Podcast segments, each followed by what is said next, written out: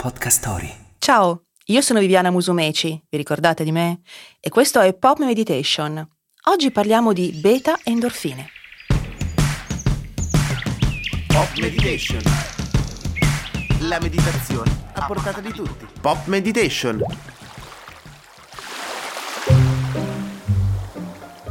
Finora, per chi ci ha seguiti fin qui, abbiamo esplorato il mondo di alcune sostanze, ormoni e neurotrasmettitori che rendono la meditazione una sorta di paradossale montagna russa in cui si alternano momenti di relax a momenti di attenzione.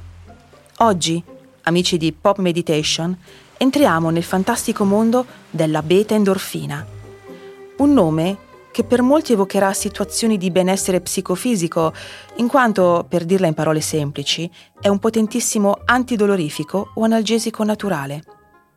Certo, parlare di analgesico all'interno di un discorso sulla meditazione potrebbe mettere alcuni ascoltatori in uno stato di allarme.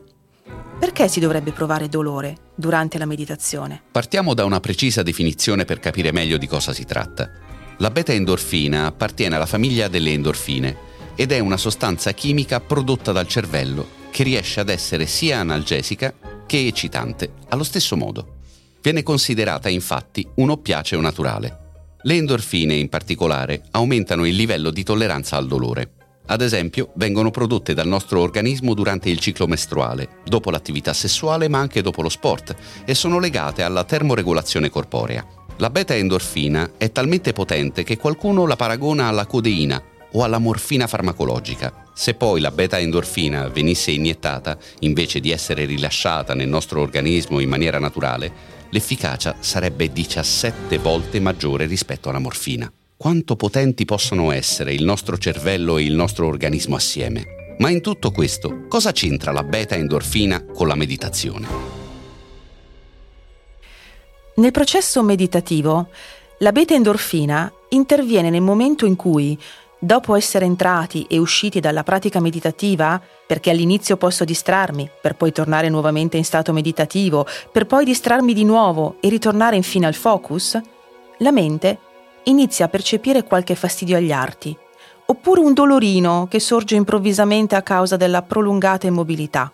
Ecco, la beta-endorfina smorza tutto questo e concilia il ritorno alla meditazione, allontanando la percezione del fastidio e quel piccolo dolorino. Siamo o no una macchina perfetta? Ed ora un piccolo aneddoto finale.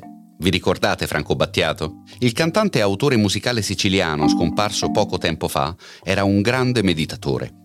Iniziato a questa pratica fin dagli anni 70, Battiato ne è stato un vero e proprio pioniere, in Italia tra i personaggi dello spettacolo. Ha attraversato diverse fasi, per un certo periodo seguiva ad esempio il sufismo, ma alla fine ha elaborato un suo metodo personale per meditare, facendolo alla mattina e alla sera, prima di coricarsi. Una cosa è certa, la sua musica ha tratto grande giovamento da queste sue sane abitudini e, a dirla tutta, ne abbiamo beneficiato anche noi. È stato bello stare con voi anche oggi. Io vi aspetto, come sempre, alla prossima puntata di Pop Meditation. Ciao! Podcast Story. Un mondo di storie tutte da ascoltare. Scarica l'app.